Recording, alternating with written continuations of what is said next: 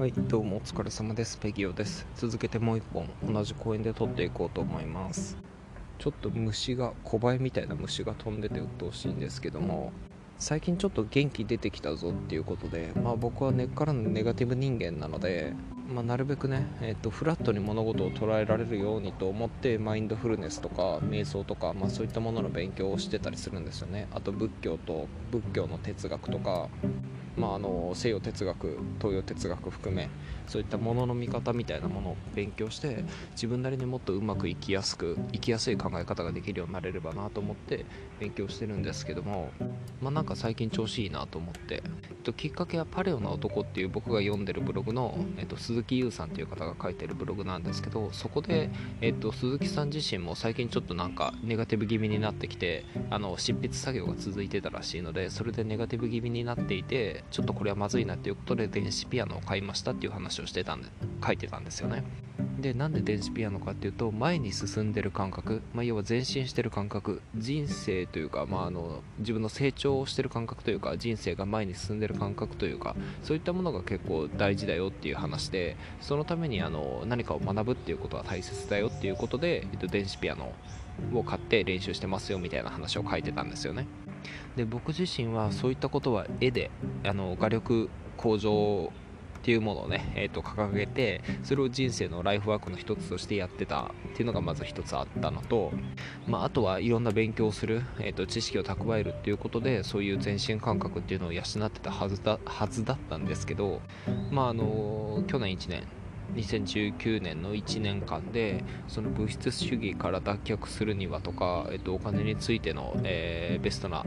運用の仕方とか、まあ、そういったことを勉強していくにつれてあんまりお金稼ぐ必要なくなったなっていうのがあってそれのせいでですね、えー、まあ、上昇志向みたいなのがちょっと途切れてきちゃってたというかまあえー、っとあんまりねえー、っと頑張ろうみたいな、ね、気がねなくなってきちゃったのでそれをちょっとね良くない方向でそれがちょっと良くない方向に進んじゃってたみたいなんですよね。なのでえっとまあ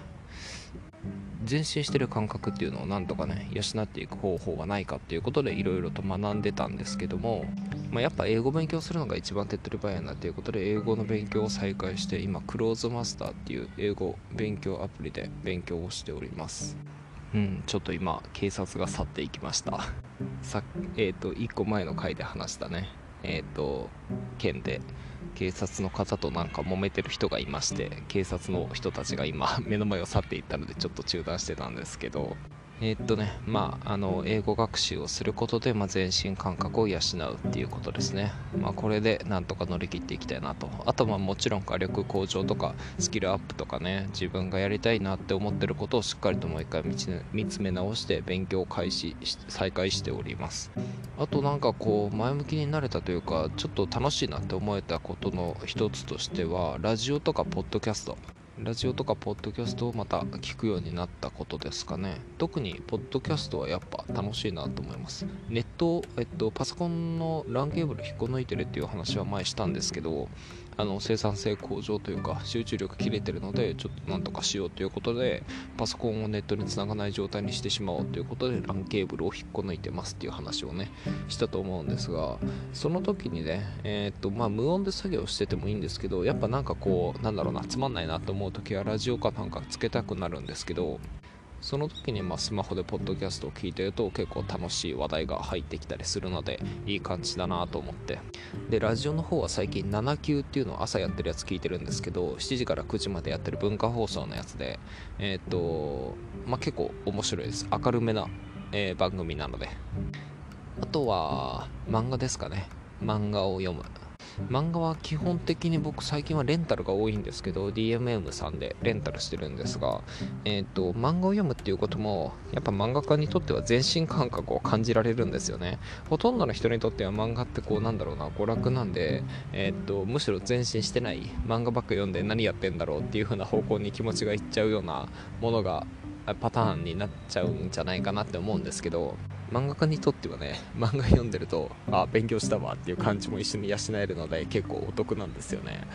だからまあ漫画をねもっと読もうかなと思っております。今はサザンアイズ読み直してるっていうかまあ1回ね19巻ぐらいまで確か高校の時に読んだんですけどもうもう忘れちゃってるので今サザンアイズを借りてまた読んでるっていう感じですね、まあ、他にもいろいろ読んでるんですがちょっと最近面白かったなって思うのはラジエーションハウスっていう森大志森大志先生でよかったかな。えっとなんだっけ？ちょっと前書いてたやつのタイトルど忘れしちゃったけど。え、っと森大先生っていう方が書いてるね。えー、っとあの、まあ、原作付きで書いてる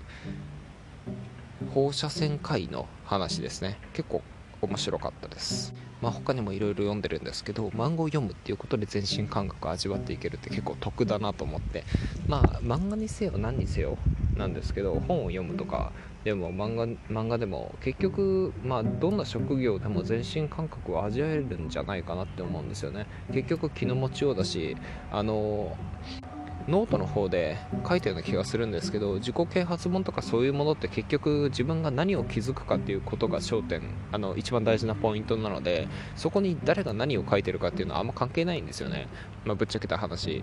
えっと、科学的な根拠がある科学解説本だったら意味があるんですよ。例えば僕がよく、えっと、おすすめとして挙げてるのは、えー、影響力の武器っていう本とサピエンス全史と、まあえっと、ファストフローですね。この辺がすごい大あの大切なことを書いてるのでその消費社会に飲み込まれないためには絶対読んどいた方がいいと思う3冊なんですけどあのこういった本の場合は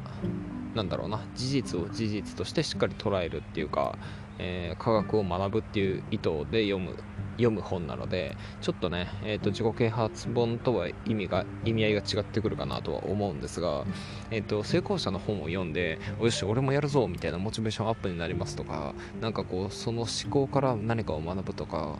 えー、そういったことってね別に漫画からでも全然得られるんですよねむしろ漫画とか、えーと、アニメとかドラマとか、まあ、何でもいいんだけど気軽に、えー、自分がインプットできるような媒体から何か自分の仕事とか自分の人生に生かす活かせるものを見つけられるような姿勢を姿勢というかね思考能力というか思考の変換能力というかね転換能力というかそういったものを持ってるってすごく得なことだと思うんですよ。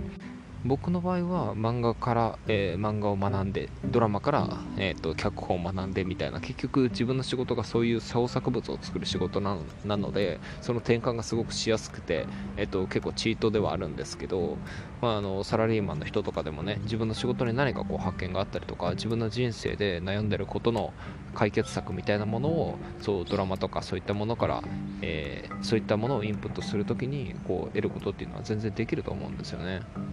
まあ、だからね、えー、とどんなインプットでも前進感覚を味わおうと思えるかどうかっていうのは自分の思考能力次第だとは思うんですが、まあ、それってね結構な量のインプットをした人じゃないとね、まあ、難しいと思うんですよね。例えばサピエンス全史と影響力の武器2つを読んでることによってあのインフルエンサーっていうものに執着しなくなるなるんですけどインフルエンサーに、まあ、インフルエンサー商法とか、まあ、テレビとかのねやってる、まあ、いわゆるハロー効果を使った商法とか社会的証明を使った商法とかっていうものに騙されにくくなるんですがこれはあの人が虚構を信じる力っていうものがあの人のホモ・サピエンスの発展繁栄につながってたっていう事実をそのサピエンス全史で学ぶことによって影響力の武器の中に書かれてある科学的根拠っていうものの、えー、信憑性というか理解度っていうものが自分の中ですごく高くなるんですよね。何かこう情報一つ得たからといって自分の人生っていうものがぐるっと変わるわけじゃなくていろんな情報をたくさん知ってることによってそれをうまくこう活かせるというかそういったところにつながってくると思うんですよ。だから、まあ、情報量が多ければ多いほどそのドラマとか映画とか漫画とかからもその自分の人生にプラスになるようなその仕事的な意味でプラスになるようなことから、まあ、人間関係的な意味でプラスになるようなものまで幅広く収集して収集した情報を生かすことができるかどうかっていうのは、まあ、その人の情報量次第なんですよね。結局受け手次第っていうことなんで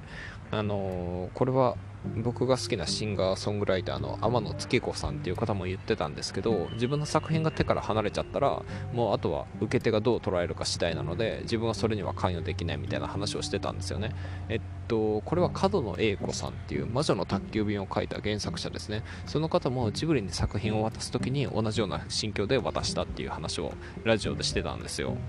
これ表現者としてはすごく大事な話なんですけど、その話になっちゃうとまたどちらかっちゃうんであれですけど、まあ、どんな情報でも受け手次第なんだろうなって思いますっていう話ですね。まあ、だから生かすかどうかっていうのは、生かせるかどうかっていうのはその人次第なので、うーん、なんか話がまたね、あっちこっち行っちゃってますけど、まあ、漫画から全身感覚を得たい、その前進してる感覚を得たい、ポジティブな感覚を得たいっていうのでも、いうことも全然、その人次第では、まあ、人によっては全然可能だよっていうことですかね。まあ、なんだ、話がちょっとどちらかったので、最初の話に戻りますけど、まあ、結構最近ポジティブになってきてますよっていうその理由としては、まあ、全身感覚を身につけるというか、全身感覚を味わうようなことに意識をフォーカスしてトレトライしてるからだかな、からかなと思いますっていう話でした。まあ、やっぱネットを切ってるのが一番いい影響になってるんじゃないかなって思います。パソコンでダラダラネットしちゃう時間を漫画読む時間とか絵の練習をする時間とか、えー、スマホで英語学習をする時間とかに当ててるのでああ今日もやったなって思って寝られるんですよね。これって結構大きいと思うのでまあやっぱねだらだらネットするのはあんまよろしくないんだろうなと思います。ということで今回はこの辺にしたいと思います。お疲れ様でした。ペギオでした。